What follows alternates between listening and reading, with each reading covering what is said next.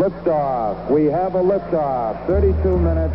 And I can't think of anything more exciting than going out there and being among the stars. That's why. Den internationale rumstation, som er i kredsløb om jorden, har fået en udløbsdato. Om knap 10 år skal den skrottes. Men hvordan skrotter man en rumstation på størrelse med en fodboldbane, og som flyver med over 28.000 km i timen rundt om jorden? Det dykker vi ned i i dag i den nye rumalder her på Radio 4, hvor vi også undersøger, hvordan en solstorm har taget livet af 40 af SpaceX's spritnye internetsatellitter.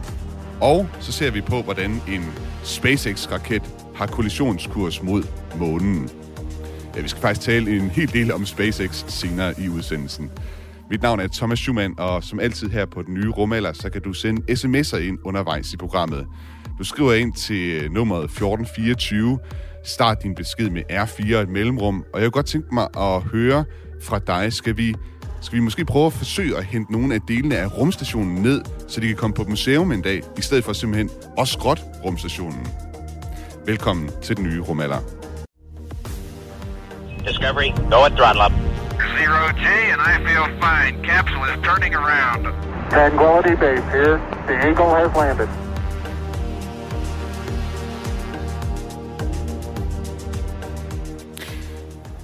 Og jeg kan byde velkommen til min øh, gæst i programmet i dag, René Fleron. Velkommen til den nye rumalder.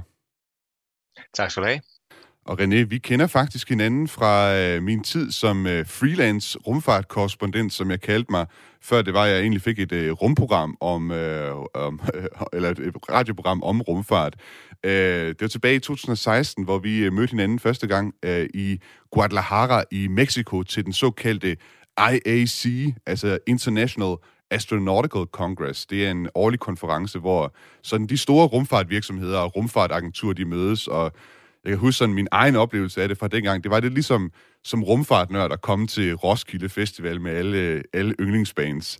Øhm, og jeg kan huske, øh, da vi var dernede øh, på konferencen, så øh, en ting, som du var meget optaget af, øh, det var at lede efter en satellit, som var blevet øh, væk i rummet. Kan du huske det? ja, det, ej, det var jo ikke så, så blevet væk, men det var min egen satellit, eller DTU sat 2. Øh, historien var, at øh, vi undrede os lidt over, hvornår vi fik øh, beacons eller signaler fra den, og hvornår vi ikke gjorde, og øh, vi var lidt nysgerrige på, om man kunne øh, høre den andre steder end, øh, end over Danmark, mm. hvor vi, vi, vi hørte den øh, sporadisk, og jeg var i gang med at lave et mønster for, hvornår den var, var til stede, og hvornår den ikke var. Og i Mexico kom, som du selv siger, hele verdens øh, rumnørder, og også øh, mange universiteter. Og så prøvede jeg at fiske lidt for, om ikke der var nogle øh, øh, universiteter på den sydlige halvkugle, der ville lytte efter vores satellit og hjælpe os med at forstå, hvad der foregik. Øh, så, så, vidt, så vidt jeg husker, det var, det var et problem med, at øh, satellitten den kunne ikke sende et signal ned, når den var over Danmark. Øh, det var kun, øh, når den var nede omkring ekvator. Var det, var det, noget, det var noget at gøre med, hvor meget strøm den fik, eller sådan noget? Kan det passe, øh, dens orientering i forhold til dens solpaneler? Var det noget af den stil? Det, det, det, det, du husker nogenlunde rigtig historie. Altså, vi kunne godt høre den over, øh, vi kan godt, kunne godt høre den over Danmark, men det vi kunne se var, at når vi kiggede mod horisonten mod Afrika, den, det er sådan, at de der er så højt oppe, så de kan ses. Øh, altså hvis man kigger lige ned, så, så kan man sige, hvor er satellitten lige nu? Ikke? Altså forestil sådan en lige linje, der går lige op fra jorden og op til satellitten. Og når de var sådan over Libyen, Algier, Marokko, deromkring, så svarede det til, at de begyndte at stå op på himlen her, når vi var i Danmark over DTU, når vi kiggede mod horisonten. Og der ville den normalt ikke være aktiv. Øh, vi ville normalt ikke høre noget fra den, før den var et par grader over horisonten. Så pludselig så var det om, den kom til live. Og det kunne vi ikke lige forklare til at starte med, fordi man jo sådan intuitivt skulle tro, at der var masser af solen og satellitten var over ekvator. Mm. Øh, men vi så fandt så ud af, at den tumlede på en lidt sjov måde, og det gjorde, at solpanelerne fik, øh, den havde faktisk visat lige før, øh, altså sådan måske midt over Sahara, der okay. visat den. Og det var det her, jeg ville prøve at forstå, hvad skete der så, når den var endnu længere nede end Sahara, altså for eksempel nede over øh, Sydafrika eller noget deromkring, eller, eller det Sydamerika eller noget af den stil. Og der håbede jeg så, at der var et universitet der, der lige ville pege deres antenne op og lytte, om de kunne høre den på det tidspunkt, så vi kunne få hele billedet og hele forklaringen. Jeg kan huske, at vi i hvert fald rendte rundt til nogle af de her, øh, der er sådan en masse udstillingsbåse øh, og ting og sager, hvor der sidder de her universiteter og sådan noget. Vi, vi talte med en del af dem på den der konference der. Nu nævnte du, at det var din, det var din egen satellit der. Altså helt præcis, hvad var det for en slags satellit? Ja, det var en af de her berømte CubeSats, som øh, altså DTU øh, var med øh, blandt de allerførste i verden, der byggede CubeSats helt tilbage i 2000. Og, øh, og, og her, det her, det var så toeren, som vi sendte op i 2014. Øh, og, og, og der i, til konferencen der i Mexico, som du sagde, var det i 2016, der havde den jo så været i, i kredsløb et stykke tid, og vi var, øh, vi, vi kunne ikke forstå, hvorfor den gjorde, som den mm. gjorde, og det prøvede vi så at undersøge øh, ved at, at få de her data ned. Og, øh, og der havde jeg jo så, hvad skal jeg sige, øh, sådan et, et håb om, at jeg kunne lokke nogle universitetsstuderende til at undre sig sammen med mig. Det lykkedes ikke helt. Der var ikke rigtig nogen, der sådan hoppede på den, desværre. Så, men jeg, jeg har senere fundet ud af, hvorfor, og har skrevet en artikel om det og publiceret det. Ja, jamen, det kunne jeg nemlig godt tænke mig at vide, for jeg har faktisk ikke rigtig hørt, hvad der er sket med satellitten siden, om du, du nogensinde lykkedes med at rent faktisk at få kontakt til den igen.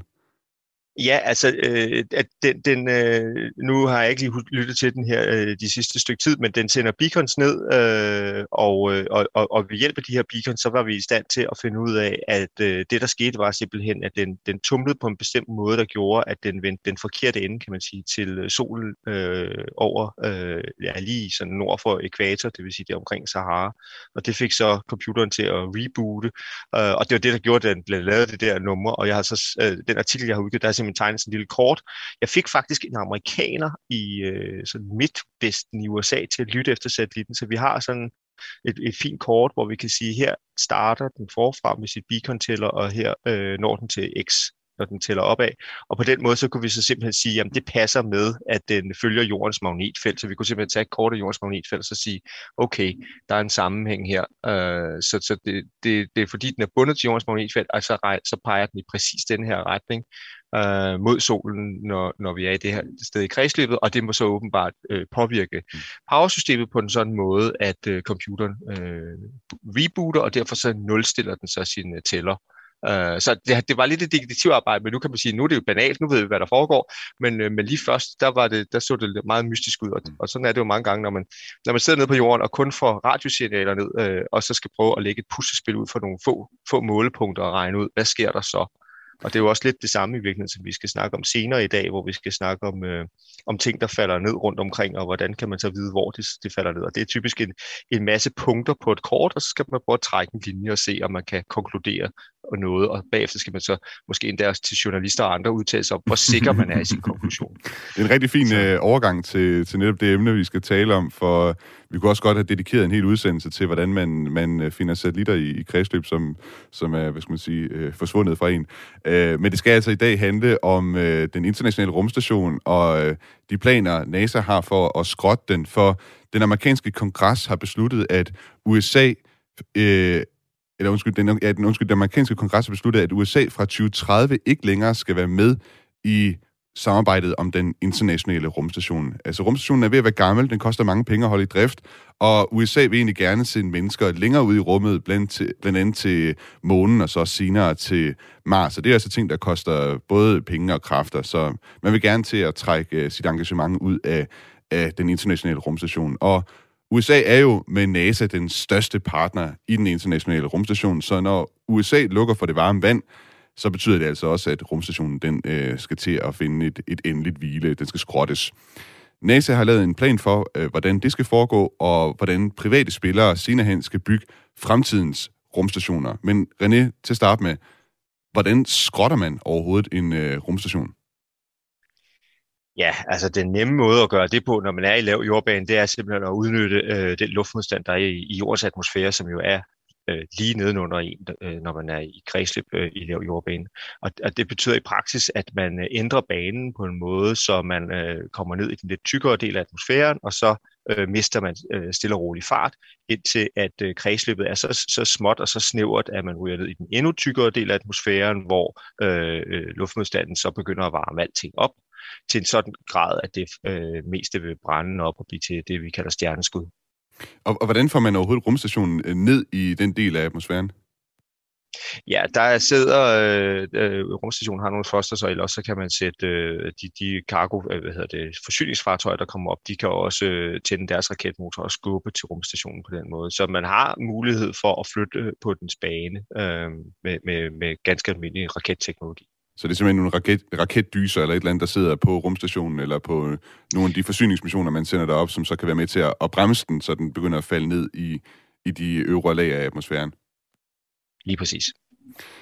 Altså, man, øh, NASA's plan er simpelthen, at man skal bruge nogle af de her såkaldte øh, Progress-rumskibe, øh, som er de russiske øh, rumskibe, der er til forsyne den internationale rumstation, og som har de her raketdyser, eller eventuelt øh, Cygnus, øh, eller Cygnus, som det hedder på engelsk, øh, forsyningsrumskibene. Det er ligesom deres raketmotor, der skal bruges til at bremse den, og så lade den langsomt falde øh, ned mod jorden. Meget af rumstationen vil altså brænde op i atmosfæren. Der vil så være dele, som når ned igennem, når det er, vi snakker om sådan en kæmpe stor rumstation som den her, den vejer 420 tons, eller noget af den stil, på størrelse med en fodboldbane. Så der er altså nogle dele, der vil slippe igennem atmosfæren, selvom det mest, eller selvom en stor del af det vil brænde op. Og planen er altså, at de her ting, de skal falde ned over det såkaldte Point Nemo. Point Nemo, det er sådan en slags kirkegård for satellitter og rumskibe. Rumfartnationer har siden 70'erne styr, øh, styrtet øh, hundredvis af satellitter ned i det område. Og det ligger altså næsten 5.000 km øst for New Zealand, sådan cirka midt mellem New Zealand og Sydamerikas sydlige ende. Og der er ikke rigtig nogen øer derude, som der bor folk på, og heller ikke rigtig nogen skibe, der sejler igennem. Faktisk så betyder Nemo simpelthen no man, så det er sådan et no man's land. Men hvis der nu skulle være nogen, som så rumstationen styrt ned, når det er, den skal skrottes i 2031, så kunne det være, at reaktionen den lød nogenlunde sådan her. There's a huge burst. There was the burst. It We have debris. Wow. We got that explosion. Uh, if you have a chance to look out of the window, look out of the window because the view is Peter, tell me. spectacular. Spectacular. Spectacular! Wow! Break, break, break, break. Peter, tell me if we need to keep down. Ja, stemmerne, vi hører her, det tilhører altså folk fra det europæiske rumfartagentur ESA, som var noget begejstrede, da de i 2008 overværede deres ATV-rumskib brænde op i atmosfæren. Det var selvfølgelig en planlagt øh, skal man sige, skrotning af det her rumskib, og der var selvfølgelig heller ikke nogen ombord på rumskibet, derfor så var de også øh, så begejstrede, da de så det. René Fleron, hvordan vil det se ud, når rumstationen den, øh, brænder op i atmosfæren? Ja, det vil jo ligne et, øh, et stjerneskudsregn, øh, der, der overgår øh, de fleste øh, sightings, vi har set. Det vil måske endda øh, ligne noget, som hvis vi vil blive ramt af, af en, øh, en meteor eller en asteroide eller noget af den stil, fordi rumstationen er så meget større, og det, der vil ske i praksis, er, at de, de, de dele, der har en, øh, en høj ballistisk koefficient, og de dele, der har en lav ballistisk koefficient, de vil, de vil, øh, hvad skal vi sige, nogle af dem vil i virkeligheden prøve at bremse rumstationen meget, og nogle af dem vil, vil, vil være tætte og massive og have lille øh, overfladeareal i, i luften. De vil prøve at, at bevæge sig hurtigere frem, og derfor vil der ske det, at, at kræfterne bliver meget store på, på rumstationen, som slet ikke er bygget til at, at bevæge sig i atmosfæren. Og samtidig så vil materialerne blive utrolig varme og dermed også meget svage. Så summa summarum, det hele går fra hinanden. Uh, og, og når det sker, så vil de, falde, de enkelte dele falde hver for sig og danne deres eget lille stjerneskud, og det, det vil sige, eller store stjerneskud, og det vil jo sige, at det vil ligne sådan en, en, en, en monster øh, nytårsraket, der, der, der, der eksploderer i sådan en fan, bortset fra, altså den vil gå sidelæns hen over himlen i lang tid. Vi har jo set YouTube-videoer af ting, der kommer tilbage igennem rummet, og vi har set øh, klip fra, hvad hedder det, øh, da, da, da øh, øh Tjetblinskja mm. op i Rusland blev ramt, at der var nogle overvågningskameraer for biler og sådan noget, der så øh, det her gå ind igennem atmosfæren. Og det er jo sådan noget, vi vil se. Altså meget kraftige lysstriber hen over himlen, bortset fra, at der vil være mange af dem, fordi rumstationen går fra hinanden, og den er kæmpestor, så den, det vil fylde meget, og det vil se, det vil ligne en, et, et gigantisk nytårsraket, der, okay. der flyver over hele himlen. Og når du siger ballistisk øh, koefficient, så er det simpelthen noget at gøre med, sådan, hvor, hvor godt den trænger igennem øh, atmosfæren, eller hvad de enkelte dele, hvor meget vindmodstand de har. Er det sådan, jeg skal forstå det? Ja, det er ballistisk koefficient er et udtryk, vi bruger til at beskrive øh, deles øh, evne til at, som du siger, at gå igennem atmosfæren, eller i den for den sags skyld også, hvor meget de bliver bremset, når de er i mm, kredsløb mm. omkring jorden, for der er stadig en smule restatmosfære. Og man kan sammenligne det med øh, en badmintonbold og, øh, og en øh, geværkugle. Ikke? Mm. Altså, geværkuglen er meget tung og har et lille overfladeareal i det retning, det flyver. Badmintonbolden er let og har et stort overfladeareal i den retning, det flyver. Og det er nemt at forestille sig, at badmintonbolden den bremser meget hurtigt, hvorimod geværkuglen kan bevæge sig meget langt. Mm. Øh, og det er sådan set det forhold, altså hvor meget vejer øh, emnet, og hvor stort et overfladeareal bevæger sig igennem luft eller i, i luftmodstand. Og det er det forhold. Så hvis man har en, en, øh, en høj ballistisk koefficient, så, så øh, øh, slår man hårdt igennem, og lav, så, så bremser man hurtigt op.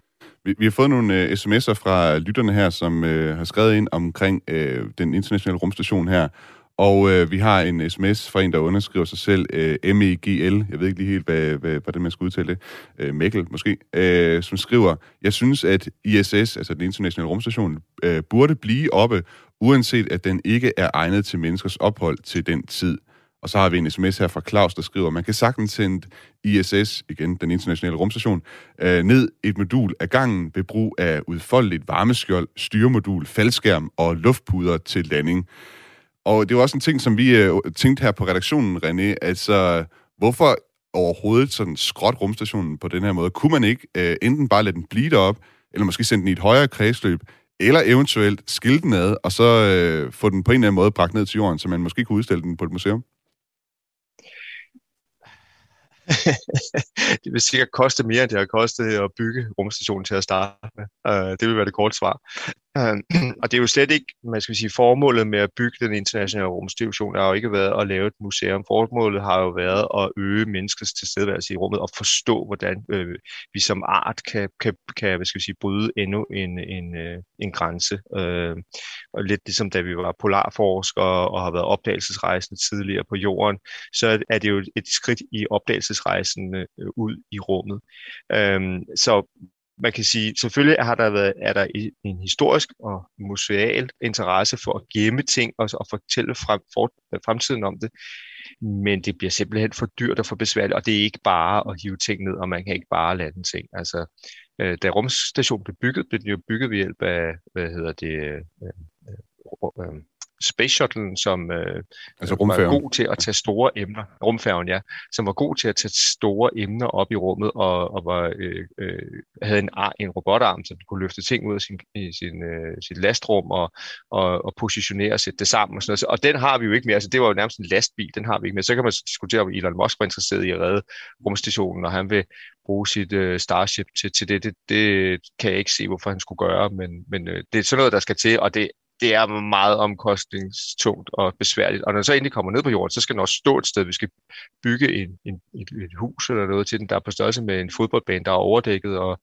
og man skal have... Øh, ja, nej, jeg, jeg, jeg kan ikke forestille mig, at, at det skulle kunne gavne noget. Jeg kan godt forstå, at man har en vis veneration, og man kunne måske også drømme om at, at tage enkelte emner med ned med nogle af de der øh, lastfartøjer, der flyver frem og tilbage, og så sige, den her, den vil vi gerne have ned. Og det har man jo også gjort. Altså, der er jo nogle eksperimenter, som er blevet fløjet op og taget ned igen, mm. fordi det var ideen, at det skulle være sådan. Mm.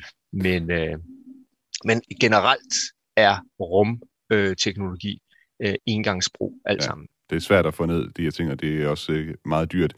Her på øh, redaktionen, så tænkte vi også øh, på sådan nogle af konsekvenserne ved at, at skrotte sådan en rumstation. Vi tænkte blandt andet på, hvad tænker fiskene og krabberne og valerne egentlig om, at der sådan falder skråt ned fra rummet, og som så skal lande ude i, øh, på Stillehavets øh, havbund? Er det i virkeligheden en slags øh, forurening? Så jeg talte med Ken Andersen, han er professor på DTU Aqua, en forsker i øh, vand- og havmiljø. Jeg talte med ham i går, og han sagde altså sådan her. Ken Andersen, planen er, at de dele af den internationale rumstation, som ikke brænder op i atmosfæren, de altså skal falde ned ude i Stillehavet. Hvad kommer det til at betyde for det øh, liv og miljø, der er nede på, på bunden af Stillehavet? Jamen, det kan man sige noget, både noget, noget skidt og noget godt omkring. Altså, det kommer jo lidt an på, hvad rumstationen består af. Hvis der er nogle ting, som er forurenende eller giftige, så er det jo, har det selvfølgelig negative konsekvenser. Man kan for eksempel være bekymret for, om der er nogle dele af den, der er radioaktive. Det, det ved jeg ikke, om der er. Men i givet fald vil det være skidt for det liv, der, der ligger nede på havbunden. Men det gode er, hvis, hvis det ikke er tilfældet, at det er decideret forurenende, så den slags ting, som vi smider ud på havbunden, har faktisk en positiv effekt fordi det, det skaber et kunstigt rev, mm. som bliver levested, habitat for, for diverse smådyr, som kan finde, finde ly for predation der, eller måske kan det være øh, organismer, som sætter sig fast og bruger de strukturer, som er der til, til, til bundfæste. På den måde skaber man faktisk nyt habitat og kan være positiv til at skabe liv. Altså simpelthen, at, at, at, at små fisk og sådan noget, de kan simpelthen øh, gemme sig inde i de her vragdele, som kommer til at ligge sig dernede, så de kan undgå at blive spist af større fisk?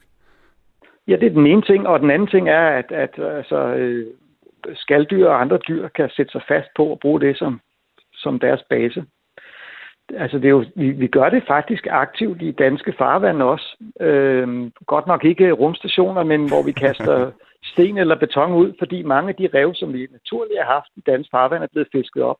Altså mange af de store sten, du ser rundt omkring i haver og så videre, eller, eller bygninger af moler, de er jo fisket op fra havet. På den måde har man fjernet mange af de naturlige rev, hvilket er skidt, og dem prøver man så at bygge tilbage ved at lave kunstige rev. Og en anden ting, som øh, vi også undrede os øh, om her på redaktionen, det var, øh, jamen hvad så? Altså, en ting, det er selvfølgelig fiskene og sådan noget. Øh, det lader til, som Ken Andersen øh, fra D2 Aqua, han siger her, at, øh, at det kunne måske faktisk være en, en fordel for dem, så fremt, at der ikke er forurenede dele på, på rumstationen. Og det kan vi også komme ind på lige om lidt, om der egentlig er det. Men en anden ting, vi også tænkte over, som jeg også gerne lige, et, et klip, jeg også gerne vil spille for jer, det var, hvad nu hvis det styrter ned i hovedet på nogen her på jorden, eller hvis nu at, det, der er et stykke fra rumstationen, der falder ned øh, i nogens hus, hvis der går noget galt i forbindelse med at skrotte rumstationen her. Det øh, spørgsmål, det øh, talte jeg tidligere også med rumjurist hos satellitproducenten Gomspace. Hun hedder Emilie Marley Simpson. Hende talte jeg også med det her spørgsmål om, og jeg stillede hende altså øh, spørgsmålet for noget tid siden, da jeg talte med hende. Det er jo et interessant spørgsmål. Det er jo sådan, at der er nogle gamle regler, der er skrevet ned tilbage i 1960'erne op til 1970'erne. Blandt andet det, der hedder Traktaten om det ydre rum, og så den traktat, der hedder Erstatningskonventionen, som er øh, hvad hedder det, udført under FN. Og der er nogle vigtige regler i den, blandt andet det faktum, at en stat skal have tilladelse til at sende noget op, så skal de føre kontrol med det, de sender op, altså tilsyn og kontrol med det. Og derudover så kan de blive ansvarlige og erstatningsansvarlige for skade forvoldt af deres rumobjekter i det ydre rum, men også på jorden, altså og også i luften på fly for eksempel altså den internationale rumstation, den er jo international. Den er bygget af mange forskellige lande. USA, Japan, Europa, øh, Rusland. Øh, hvordan finder man ud af, om det, er, altså, om det er Rusland, der hæfter for det, eller om det er USA, der hæfter for det? Altså, det kunne måske være svært at, at afgøre, hvad skal man sige, hvorfra de her stykker, de egentlig kommer. Altså, jeg vil, nu har jeg jo ikke inspiceret hele rumstationen, men det er min klare opfattelse, at eftersom den er sendt op i forskellige moduler, der netop tilhører de her forskellige fem rumagenturer, så vil det være øh, klart ud fra de enkelte stykker, hvilket rumagentur de tilhører. Det er sådan, at der er lavet en mellemstatslig aftale for de fem agenturer i forhold til, øh, hvordan man samarbejder på den europæiske rum, øh, rumstation, og også hvordan man egentlig fraskriver sig ansvar over for hinanden på det, der foregår på den internationale rumstation. Men hvis det falder ned, så er det sådan, at de enkelte stater, de har sendt det op, eller de enkelte stater, hvor altså, der har de her rumagenturer sendt det op, og de hæfter altså også for den skade, det enkelte objekt måtte forvolde. Okay, så hvis man øh, har fået smadret sin øh, garage eller et eller andet, der er sådan en, øh, et modul for rumstationen... Ja, japansk stykke modul. Ja, ja, japansk, så det er altså til Japan, man skal sende øh, regningen. Det er korrekt, og det vil så ske gennem diplomatiske øh, kilder. Øh, PT, så er det sådan, der har ikke rigtig været nogen... Øh, der har kun været en, man sådan kan omtale, hvor der i sin tid faldt et stykke øh, en sovjetisk satellit nede i Canada, øh, som forvoldte en del forurening på et ubeboet område, og i den forbindelse så endte Canada med at rejse ganske betragtelige krav til, øh, til Rusland, og Rusland betalte noget øh, tilbage, men ikke det hele. Så der har ikke været nogen sådan international rettergang i forhold til det her, men det kommer vi nok til at se, jo mere jo flere satellitter vi får sendt op i det øh, low Earth orbit, øh, så vil der også være mere trængsel, og dermed også flere øh, eventuelle kollisioner, der finder sted deroppe. Det, der er interessant for de forskellige øh, ansvar, erstatningsansvar, er, at hvis en stat forvolder skade, eller et ikke forvolder skade i rummet, så skal man bevise skyld, og det er ganske svært at bevise, hvem der er stødt ind i hinanden, når der ikke rigtig er nogen rumtrafikregler for, at man skal have, der er højere vigepligt eller lignende, eller hvem skal flytte sig. Ja, det var altså rumjurist øh, hos øh, satellitproducenten øh, Gomspace, Emilie Marley Simpson, vi hørte her øh, tale om ansvaret. Øh, René Fleron, øh, lige helt kort i forhold til det, som Ken Andersen talte om, netop om, øh, at altså, så fremt at rumstationen ikke er forurenet, så vil det ikke være et problem for havmiljøet.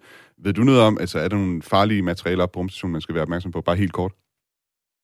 Nej, det tror jeg sådan set ikke. Der, der, altså, øh, der er ingen, ingen radioaktive materialer deroppe, med mindre det har været til lidt medicinsk forskning, og det har været, været i, i gram eller, eller mindre, hvis det er. Så nej, umiddelbart er rumstationen ikke som sådan farlig. Øh, der er jo mennesker ombord, kan man sige. Mm. Tranquility Base here. The Eagle has landed. I believe our future depends powerfully on how well we understand this cosmos in which we float like a mote of dust in the morning sky. SpaceX har netop mistet 40 af deres spritnye internetsatellitter. Og en SpaceX-raket er på kollisionskurs med månen. Og SpaceX's chef Elon Musk giver i aften amerikansk tid en opdatering på SpaceX's Starship-projekt. Det skal virkelig handle om øh, SpaceX her i den næste halve times tid. Du kan som altid øh, uh, sms her ind her på, uh, mens vi sender programmet her på den nye rumalder.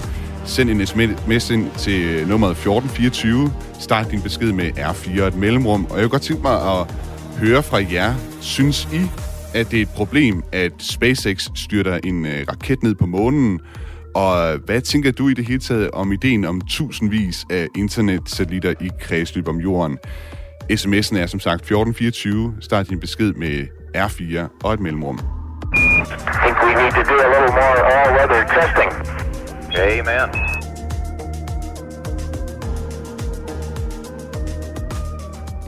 Og med mig som øh, gæst i dagens udgave af den nye rummelder, der har jeg stadig René Fleron, projektmanager ved DTU Space. Og René, jeg tænkte, jeg vil lige gå igennem øh, nogle spørgsmål, vi fik, øh, og nogle indspark, vi fik på sms'en her øh, i løbet af udsendelsen. Vi har en, der skriver her, en hver, der har set sci-fi-film, ved, at forladte rumstationer før eller siden bliver guld værd. Øh, jeg ved ikke, hvilken sci-fi det er, at øh, lytteren her henviser til, men øh, det er sikkert rigtigt. Øh, så har vi Claus, der skriver her, til den tid har SpaceX helt sikkert relativt billig transport til lav kredsløb om jorden, og persontransport tur-retur til lav kredsløb om jorden er veletableret. Men det er en dyr løsning, skriver Claus. Altså i forhold til, om man kunne hente øh, dele af rumstationen ned. Og så øh, var der en lytter her også, René, som øh, spurgte til den satellit, vi talte om til at starte med. Den her satellit, som øh, du har været med til at sende op. Han spørger, eller hun spørger, øh, hvad frekvens sender satellitten på? Ja, og det er jo et dejligt spørgsmål. Det sender på det, der hedder ESPON 2,40835 GHz, hvis jeg husker rigtigt. Okay. Altså, det, gav ikke, det gav ikke så meget mening for mig, men det kan være, at lytteren derude, at det gav noget mening for vedkommende derude.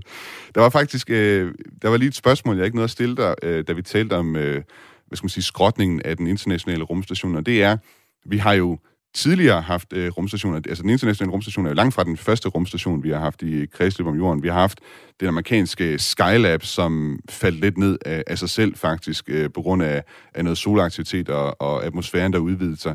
Og så har vi haft øh, Mir-rumstationen, som var Sovjetunionens rumstation, som blev, hvad skal man sige, øh, skrottet egentlig lidt på samme måde, går jeg ud fra, som, som man har tænkt sig at skrotte den internationale rumstation. Er det ikke sådan rigtigt forstået? Øh, jo, altså øh, hvis man gør det pænt og ordentligt i, i international sammenhæng, nu har vi jo lige hørt om, hvem der er øh, fra, fra juristen over hos øh, Gopsbest, hvem der er skyldig i hvad, hvis der sker noget.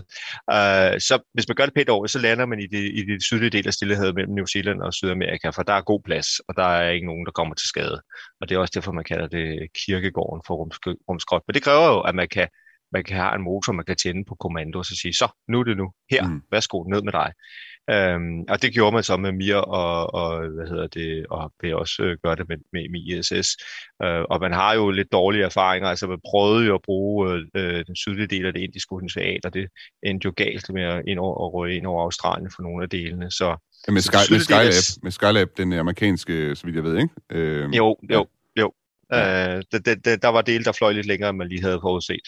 Ved du, jeg har faktisk et klip fra dengang, at uh, Skylab, uh, for det var nemlig sådan lidt ukontrolleret, man havde egentlig tænkt sig, at Skylab skulle fortsætte ind til øh, hvad hedder det, rumfærgen øh, kom op og flyve, men rumfærgeprojektet blev forsinket, så man havde ikke nogen, noget rumfærge, man kunne sende op ligesom for at holde, holde gang i den her rumstation. Det var tilbage i 70'erne. Skylab den blev sendt op i 1973 og nåede altså sit endeligt i 1979. Og der er lige, jeg fandt, øh, vi fandt et klip øh, forud for udsendelsen her, som jeg synes var ret godt, som ligesom måske fangede noget af dramatikken om, hvordan øh, hvad skal man sige, Skylab sådan ukontrolleret faldt ned. Lad os lige prøve at høre her.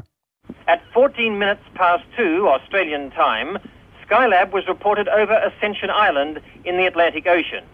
Then contact was lost. Everything went dead. At that point, its heavy sails had burnt off and the disintegration process had begun much later than expected.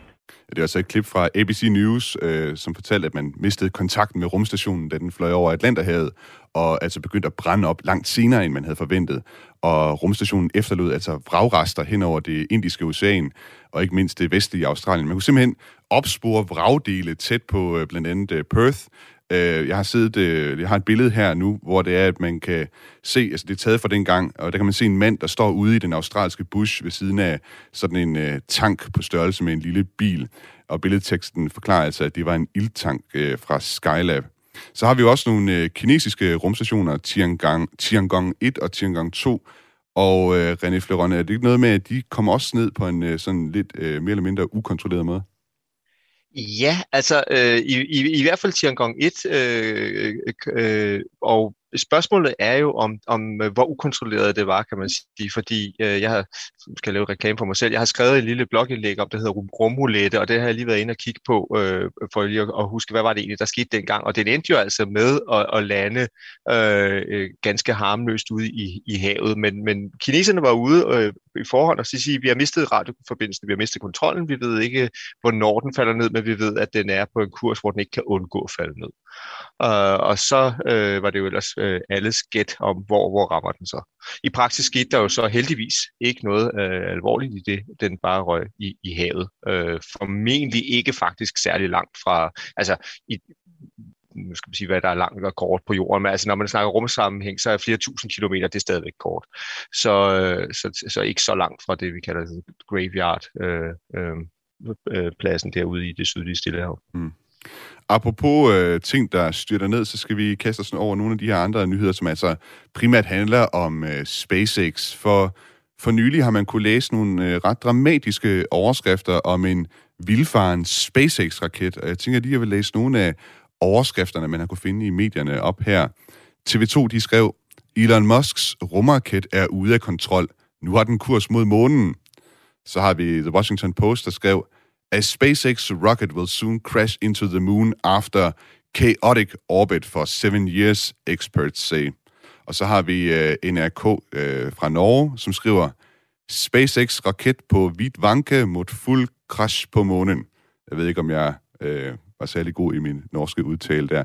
Det drejer sig altså om, at det øvre trin af en Falcon 9-raket, altså den del af raketten, som sidder på toppen af boosterraketten, som skiller sig fra boosterraketten og fragter satellitten hele vejen ud af rummet. Altså det, man på engelsk kalder en second stage, eller på dansk andet trin. Den her øh, øvre del af det her andet trin øh, raket blev øh, brugt ved opsendelsen af en klimasatellit, øh, det hedder Discover, tilbage i 2015. Og da raketten havde leveret satellitten, var der ikke brændstof ombord til, at man ligesom kunne sende den tilbage til jorden, så den kunne brænde op i atmosfæren. Så i stedet for drev den afsted i kredsløb om solen, og det den gjort de sidste syv år. Og så har man så kunne beregne, at den her i starten af marts vil styrte ned på månens bagside. René Fleron, det lyder jo ret dramatisk, særligt når man læser de her overskrifter. Er det, er det dramatisk, det her med, at øh, en, en rumraket, der, der styrter ned på månen? Nej, det, det synes jeg måske ikke helt er.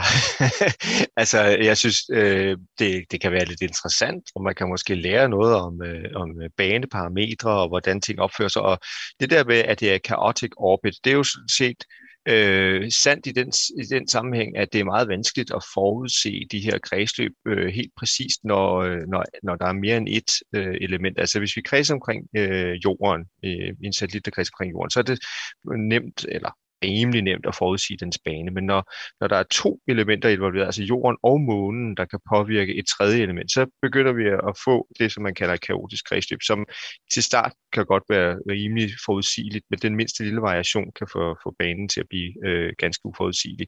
Og det er, jo, det er jo nok der, at ordet kaos er kommet, fordi øh, øh, altså, øh, matematikken har svært ved at beskrive de her øh, øh baner, når der er tre øh, øh, elementer involveret, altså både jorden, månen og så raketdelen. Um, så bliver banen det, vi kalder kaotisk, og det er måske det, som journalisten har tænkt, at Nå, men så er der jo ikke styr på noget, men jeg vil sige, at den rammer månen er jo perfekt, så er den væk, og der er ikke nogen der, der kan få den i hovedet. ja, det kan man sige. Det er, så kan man også vente den selvfølgelig. Jeg vil også øh, sige, øh, det var sådan med det amerikanske måneprogram, Apollo-programmet i sin tid, da man sendte astronauter til månen, der var det også sådan et, et øvre trin. Det var så et tredje trin på raketten, som man brugte til at skyde astronauterne afsted ud mod månen. Og når de så ligesom var sendt på kurs mod månen, så skilte det der tredje trin sig fra deres rumskib, som så senere skulle lande dem på månen. Men det der tredje trin, det sørgede de simpelthen også for at styrte ned på månen. Øh, og i nogle tilfælde, fordi man jo så på tidligere missioner havde sat seismisk øh, udstyr op på månens overflade, så kunne man ligesom bruge de der nedstyrtninger til ligesom at måle, altså fordi det simpelthen gav måneskælv, øh, til at måle, øh, hvad skal man sige, øh, øh månens interiør, eller hvad skal man sige. Man bruger det ligesom, ligesom et jordskælv her på jorden, kan man bruge det til at lære noget om, hvordan månen den ser ud øh, indeni. Tror du, der er noget, vi kan lære fra den her nedstyrtning af den her SpaceX-raket? Øh, Ja, nu læste jeg lige lidt om, hvor det forventet rammer. Det rammer jo på bagsiden, og der er øh, i øjeblikket øh, mulighed for, at det, det rumskib, der hedder Lunar Reconnaissance Orbiter øh, fra NASA og det indiske øh, Trajandran, øh, ja, nu er det min tur til at udtale mærkeligt det, Chan Drejan nummer to, at de to kan måske se nedslagskrateret. Og, og, og altså, jeg vil sige, øh, mange gange lærer man jo ting, man ikke vidste, man lærte. Og, og se sådan nogle nedslagskrater der, og når man ved noget om, hvad der ramte, det, det kan jo så gøre en klogere på, hvordan ser den overflade, man har ramt ud. Øh, og øh, man kan jo selvfølgelig allerede nu øh, kigge lidt på, på hvordan øh, månen og jorden har påvirket kredsløbet af det her raket. Så vi lærer jo øh, hele tiden, øh, hvad skal vi kalde det, at begå os i rummet. Mm. Altså, vi får simpelthen daglig erfaring med, hvad der sker og hvad der kan gå galt, og det, det, den erfaring kan man jo så tage til videre til næste gang, øh, man skal lave noget i rummet. Så jeg vil sige, uden at være meget konkret, så vil jeg sige, at vi bliver jo hele tiden klogere, og jeg tror bestemt, at vi lærer noget af det her også. Men jeg siger, et, et virkelig tema for dagens udsendelse i dag, det handler virkelig om ting, der styrter ned, og det handler den næste historie, som vi vender os mod nu, også om. We are T plus 40 seconds into liftoff. Falcon 9 has successfully cleared pad 39A and carrying Power our stack of 49 Starlink satellites into orbit. Moments ago, we began to throttle down the engines on the first stage. Ja, i sidste uge, der sendte SpaceX 49 sprit nye uh, internetsatellitter i kreds om jorden. De her internetsatellitter, det er dem, der hedder Starlink, og som der allerede er over 2.000 af ude i rummet, som det er nu. SpaceX har planer om, at der skal være mange flere tusind af den her slags øh, satellitter i kredsløb om jorden, som altså skal kunne give internetforbindelse til nærmest ja, hvor som helst du er på jorden. Men kort tid efter opsendelsen af de her 49 helt nye internetsatellitter, så er omkring 40 af dem altså gået tabt. Det har SpaceX øh, meddelt øh, onsdag. Som øh, SpaceX skriver ind på deres virksomhed, så var en solstorm årsag til, at jordens atmosfære var tykkere i den højde, Starlink-satellitterne fløj i og den tykkere atmosfære bremsede satellit, eller er begyndt at bremse, det er ikke alle, der er faldet ned endnu, men har bremset en del af dem, så de altså er begyndt at falde ned til, til jorden igen. SpaceX, de har så også selv skrevet, at satellitterne er designet til at brænde op, brænde op i atmosfæren, så, de ikke, øh, så der ikke er stumper, der ligesom falder ned og rammer nogen i hovedet. René, øh, det lyder jo egentlig lidt ligesom øh, noget af det, vi også har talt om med, med, med Skylab. Er det i virkeligheden øh, det samme, der, der er sket her for SpaceX? Altså, der er noget her med solen og solstorme, som påvirker atmosfæren. Jeg ved ikke, om du kan prøve at forklare, hvad det er, der helt præcist er sket her. Ja, måske skal vi faktisk for lige, at, at det ikke kun skal handle om ting, der brænder op og styrter ned, lige øh, bruge lidt tid på også at snakke øh, lidt, øh, lidt øh, hvad skal jeg sige, solsystemsfysik. Det er jo sådan, at øh, solen øh, udsender, øh, ja selvfølgelig udsender det lys og, og, og varmer jorden op, og det glæder vi os alle sammen over, men det udsender også partikler, og den kan lave, sender også, det øh, har også det, der hedder en, en, en corona, som kan sende øh, masse, altså materiale fra solen ud øh, i rummet. Og de her øh, corona-udladninger, eller, eller øh, øh, bøvser, eller hvad man skal kalde det, fra, fra solens plasma, de kan komme, øh, de kan have sådan en, en vis densitet, altså der kan være en del partikler i sådan en sky der, øh, nok til, at øh, hvis de rammer øh, jorden, øh, så, vil vi, så vil vi kunne opleve det her nede på jorden på forskellige måder. Vi kan blandt andet opleve øh, meget spektakulært nordlys, men satellitter kan sådan set også blive bombarderet med så meget øh, øh stråling fra de her, øh, de her bøvser her, at øh, de holder op med at fungere, eller, eller skal genstartes, eller noget af det.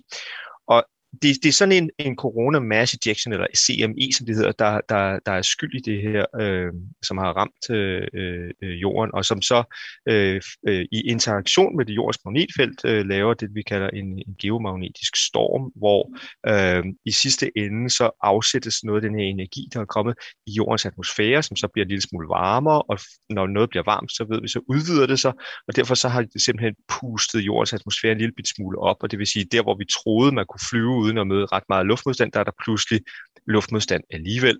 Og det er så i sidste ende det, som gør, at de her satellitter nu flyver i noget tykkere atmosfære, end de havde beregnet, og dermed så kan de ikke holde deres hastighed, og så begynder de langsomt at tabe højde, og så bliver det værre og værre og værre. Det er sådan en ond spiral, øh, der gør, at det til sidst øh, brænder op. Mm. Men jeg vil lige nævne for lytterne, at man kan faktisk øh, se en meget sjov animation af det her et fænomen øh, inde på en hjemmeside, som øh, øh hedder øh, øh spaceweather.space.d2.dk. Det kan være, at jeg lige skal finde den helt rigtige øh, op, øh, øh, om, om et øjeblik. Men, men ideen er her, der kan man se en animation af, hvad sker der i øjeblikket med solen? Hvad sender den ud? Og hvor er øh, jorden? Og hvor er i øvrigt også Merkur og forskellige rumskibe? Og så kan man altså se øh, lige nøjagtigt det her, der er gået galt her for SpaceX. Derfor kan man se sådan en rød plamage, der drøner forbi jorden. Det ser faktisk meget sjovt ud, men øh, mens øh, du lige snakker, øh, Thomas, så skal jeg nok lige finde den helt rigtige adresse. Det er helt ondt, den kan vi tage senere. Jeg vil jo lige sige, at det er helt rart, på en eller anden måde at kunne tale om corona, der ikke handler om virus, men som handler om solen her, corona, uh, coronal mass ejection, som du taler om her. Jeg ved ikke, hvad den helt korrekte oversættelse er på dansk. Corona masse uh, udledning, eller sådan noget i, i, i den stil her. Men uh, ja, som sagt, det, det er altså, man skal simpelthen være opmærksom på, på rumværet, når det er, at man uh, sender satellitter i, uh, i kredsløb om jorden. Hi, this is Jeff Faust. I'm a senior staff writer with Space News, and you're listening to the New Normella with Thomas Schumann. Vi øh, bliver ved SpaceX, for i aften amerikansk tid giver Elon Musk en opdatering på Starship-projektet. Det har han i hvert fald skrevet på Twitter, at han vil gøre. Og det er altså to år siden, at han sidste gang opdaterede offentligheden på, hvordan det går med udviklingen af Starship, som ifølge planen skal sende mennesker til både månen og til Mars. For mig at se, så er Starship simpelthen det mest øh, fascinerende projekt, der foregår inden for rumfart lige nu. Det er altså en raket og et rumskib, som er større end Apollo-programmet Saturn 5-raket. Og den skal være fuldt genbrugelig. Den skal gøre rumfart til noget, som minder mere om at flyve med fly. Der skal være plads til 100 mennesker ombord på det her rumskib, hvilket er øh, sådan fuldstændig uhørt, når man tænker på, at øh, det rumskib, øh, som har haft flest mennesker med ombord, rumfærgen, det kunne ikke engang have 10 personer med sig ombord. Og så skal Starship altså gøre det så billigt at flyve i rummet, at selv middelklassen kan spare sammen til en tur i rummet. Og som øh, Elon Musk kan plejer at sige, så er Starship simpelthen forudsætningen for, at der kan etableres en civilisation på Mars. René Fleron, øh, skal du sidde og følge med øh, i aften? Øh, nu ved jeg faktisk ikke, om det bliver aften dansk tid, det er vist i aften øh, Texas tid, men så i hvert fald øh, sidde og, øh, så snart du vågner op i morgen, og se den her præsentation, som, som Elon Musk vil give på Starship-projektet. Ja, jeg, jeg plejer at følge lidt med i, hvad der sker derovre, netop fordi du siger, at det er simpelthen nødvendigt for det næste skridt for menneskeheden at, at træde ud i rummet. Um, så, uh, så det bliver spændende at følge, og det kan godt være, at jeg, hvis, hvis det er uh, sovetid herhjemme, så venter jeg med at se nyhederne til, til, til jeg er vågnet. Må jeg ikke lige sige, at uh, den der adresse, jeg snakker om, det er, det er Space Weather uh, i et ord på engelsk, altså rumvær.space.dtu.dk, og der kan man se den her animation af, hvad solen laver lige nu. Og det bliver hele tiden opdateret, og så laver sådan en lille tegnefilm til folk. Nå, det er, hvis, det er, hvis men, man er interesseret i at følge med i uh, rumværet, og hvad solen den har effekt på, på rumskibene, der flyver derude, ikke? Ja, lige præcis. Så, men ja, det bliver spændende at høre, hvad, hvad, hvad næste skridt. Det er jo længe siden, vi har hørt noget fra, fra uh, Starship, eller længe siden og længe siden. Altså det, i, i, i den nyhedsstrøm, malstrøm er det længe siden, men i rumsammenhæng går det jo ufattelig hurtigt med, mm. med udviklingen af deres program. Ja, de har jo, øh, som vi også har nævnt et par gange her på øh, den nye rumalder, de har jo simpelthen en, øh, en rumfabrik og en rumhavn, som de er ved at bygge nede i øh, Boca Chica i det sydlige Texas, øh, og hvor de altså har været ved at udvikle Starship-rumskibet i nogle år efterhånden. Det var sådan, at Elon Musk han præsenterede jo rent faktisk Starship-rumskibet tilbage i 2016 til den her konference, som jeg nævnte, du og jeg, vi, vi mødte hinanden til i øh, 2016, International Astronautical Congress. Jeg var simpelthen uh, taget ned for netop at høre ham øh, præsentere det her. Vi vidste, vi vidste på det tidspunkt ikke, hvad det var for et slags rumskib, der skulle sende mennesker til Mars og sådan noget. Vi vidste bare, at Elon Musk gerne vil lave en civilisation på Mars, og så vil han præsentere, hvilket rumskib det skulle være. Øh, kan, du huske, kan du huske, hvordan det var øh, dengang tilbage i 2016, den stemning, der var dernede øh, i forhold til den der første præsentation, der var af, af Starship-projektet? Uh, ja, det var lidt svært ikke at blive grebet lidt af, af en begejstring. Uh, jeg, jeg vil sige, uh, i sessionkonferencer, der skal man forestille sig uh, 100, hvis ikke tusindvis af jakkesæt klædte øh, mennesker, især mænd selvfølgelig, med øh, sådan mørk jakkesæt på, og se dem nærmest løbe ind i en stor sal for at hus, hus, øh, skynde sig at få en, en sideplads inden Elon Musk på. Det, det så faktisk lidt sjovt ud. Øh, øh, jeg vidste ikke, at man kunne begejstre sådan nogle meget alvorlige mennesker så meget, men det lykkedes dengang, og der var også stor begejstring, øh, da han gik på øh, og, og fortalte om sit projekt. Øh, han har jo også en, en sjov, lun stil, som han præsenterer sine projekter med sådan lidt underspillet, og så siger han, ja, ja, det, det er en relativt stor raket, og så ser man det her monster, der er større end Saturn 5. det er det, ja. Øh, det, det, var, der var sådan lidt rockstjerne-stemning over det, og jeg kan også huske, der var folk, der sagde sådan, at da de åbnede dørene ind til den der sal, så altså, folk de løb jo og nærmest skubbede sig frem, ikke? Altså, der var nærmest folk, der blev væltet øh, for at komme ind og, og få sig en, en, en god plads her.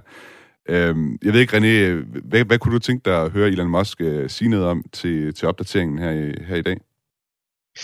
Jamen altså, det, det er jo lidt svært lige at, at, at sætte en finger på et enkelt emne, fordi når man kigger på hele det her projekt, så er det jo alt, der er nyt og forfra stort set, øh, når man snakker om, om raketfart. Det er jo selvfølgelig bygget på den teknologi, menneskeheden allerede har udviklet, men vi, altså, han bruger rustfast stål til at bygge raketterne af. Det tror jeg nok, de færreste havde forestillet sig for, for 10 år siden. Ikke? Og han laver de her uh, full uh, flow uh, engines, hvor han uh, lader al uh, forbrændingsgasserne ryge altså ud nogle meget, meget komplicerede øh, motorer, de er Raptor-motorer, yeah. han udvikler. Øh, raptor-motoren er, altså før han lavede den, og, og, og nu øh, virker den åbenbart bare sådan, som om, at det kan man da sagtens, men inden da, der var det sådan i, i raketbranchen, sådan, om den type motor, den vil blive ustabil, og den vil eksplodere, lad være at lave den, ikke? Og nu har han bare lavet det. Øhm, og øh, det her med at lande igen, det var der jo heller ikke nogen, der drømte om øh, andet end rumfærgen, og det var dødbesværligt, og den skulle serviceres i øh, hoved- og bagenden hver eneste gang for at kunne flyve igen, og nu lander han den bare og bruger dem og sælger dem igen og igen for at, at, at tjene penge og sådan noget. Så altså, han bliver ved med hele tiden at gøre ting, øh, som, er, som vi troede var svært. Øh, det gør han til noget, som så åbenbart ikke er så svært alligevel. Ikke? Øh, og derfor er det svært lige at sige, jamen, hvad, hvad skal man nu forvente næste gang? Øh, det, som jeg øh, øh, er lidt spændt på, det er, hvornår ser vi, at, øh, at Starship øh, har været ude at arbejde, altså leveret et eller andet til rummet. Øh, indtil videre har vi jo øh, går så en kun set test, hvilket er spændende nok. Men, øh, men hvornår er det noget, du kan ringe og bestille, og så kan du øh, få leveret noget med, med Starship, mm. ligesom du kan ringe efter en, en pakkeservice. Det, det synes jeg, det kunne være meget sjovt at vide. Det er, det er også værd at holde sig øh, for øje, at de der tidslinjer, som man tidligere, altså Elon Musk har beskrevet tidligere i forhold til, hvornår de regner med at sende de her første, altså man siger, hele formålet med Starship, det er jo egentlig at sende mennesker til Mars. Så det har også været den tidshorisont, han har præsenteret, når han har lavet de her opdateringer. Og jeg mener tilbage i 2016, der talte han altså om, at det allerede var her i 2022, at de ville sende de første øh, hvis ikke bemandede missioner til Mars, så i hvert fald de første forsyningsmissioner til Mars, der skulle gå forud for, at man lavede en base derop. Det har jo så tydeligvis rykket sig, og man kan også sige, at hele designet af Starship øh, har også rykket sig undervejs. Du nævnte selv, øh, René, at man er gået over til rustfrit stål, og simpelthen lave den i, i, i sådan et materiale, i stedet for at lave den øh, af kulfiber, sådan som man præsenterede det i sin tid. Jeg kan også lige sige, i forhold til noget af det, som jeg selv er spændt på at høre, øh, Elon Musk tale noget om i aften, det jeg kunne godt tænke mig at høre ham fortælle lidt om den status, der er på øh, den, den miljøundersøgelse, der er af området nede i Boca Chica. Det er sådan, at den amerikanske luft, luftfartmyndighed FAA, de er i gang med at evaluere Starbase, hvor det er, at øh, Starship er ved at blive udviklet. Og der skal simpelthen en øh, formel miljøgodkendelse, eller der, der er et spørgsmål om, hvorvidt der skal en formel miljøgodkendelse til eller ej. Øhm, og det er altså noget, der vil trække ud, og måske endda kan forsinke projektet i, i ja, måske i år, øh, årvis endda. Øh, så det øh, kunne jeg godt tænke mig at høre, om det kommer til at have nogle konsekvenser, om det er noget, som SpaceX lige tager højde for. Jeg kunne også godt tænke mig at høre, om de er kommet videre sådan med designet indeni. Det er jo sådan, hvis man skal lave et rumskib med, 100, til, med plads til 100 mission, øh, personer, altså det er, det er fuldstændig uhørt, øh, og, og, og, og vil være en helt ny ting, ligesom mange andre dele af Starship-projektet vil være helt nyt. Og så kunne jeg også godt tænke mig at høre, øh, hvor langt de er kommet med deres planer om at simpelthen øh, gribe øh, deres løfteraket Super Heavy, øh, og så også rumskibet Starship ud af luften. De har lavet det her kæmpe store tårn, øh, sådan 130 meter højt tårn nede i Starbase, som simpelthen skal gribe de her raketter ud af luften, når de vender tilbage og, og lander. Øhm, og ja, som sagt, der er simpelthen sket en, en, en del øh, udvikling af Starship, siden det blev præsenteret i, øh, til øh, ISC tilbage i 2016. Jeg ved ikke, hvad har været nogle af de, dine største overraskelser, René, undervejs i udviklingen af Starship, bare helt kort? Jamen, det, det var simpelthen at se, at han havde bygget en Jens, et Jens Lyn rumskib. Altså han gik over til rustfrit stål. Altså ja. da jeg så den, så tænkte jeg, jeg kan huske, at jeg så Jens Lyn som barn, øh, og så tænkte jeg, hold da op, han har bygget øh, Jens Lyn rumskib. Mm. Jamen, det, det er rigtigt. Der har været meget af Jens Lyn over der. Man kan også sige, der var også en, en overgang, hvor det var, at raketten kom til at minde mere om, om Tintin, fordi den havde ligesom tre store ben, ligesom den der Tintin-raket havde i, i månen øh, tur-retur. Øh, René Fleuron, projektmanager hos øh, DTU Space. Øh, tak fordi du var med i den nye rumalder i dag, og, og var min gæst på, på de historier, vi har igennem i dag. Velkommen. Liftoff, the final liftoff of Atlantis on the shoulders of the space shuttle. America will continue the dream. Dagens udsendelse af nye rumalder var tilrettelagt af Frederik Lyne. Mit navn er Thomas Schumann, og redaktør på programmet er Camilla Høj Eggers. Musikken, som du har hørt undervejs i programmet, er lavet af Test Shot Starfish. Du kan høre tidligere afsnit af den nye rumalder i din øh, podcasttjeneste, og ikke mindst på Radio 4's hjemmeside og app. Hvis du har ris, ros, kommentar eller input til os, så skriv det gerne til os øh, på en mail, du skriver til den nye rum eller radio4.dk. Indtil vi høres ved igen, er Astra. It's about believing in, in the future and, and thinking that the future will be better than the past. Um, and I can't think of anything more exciting than going out there and being among the stars. That's why.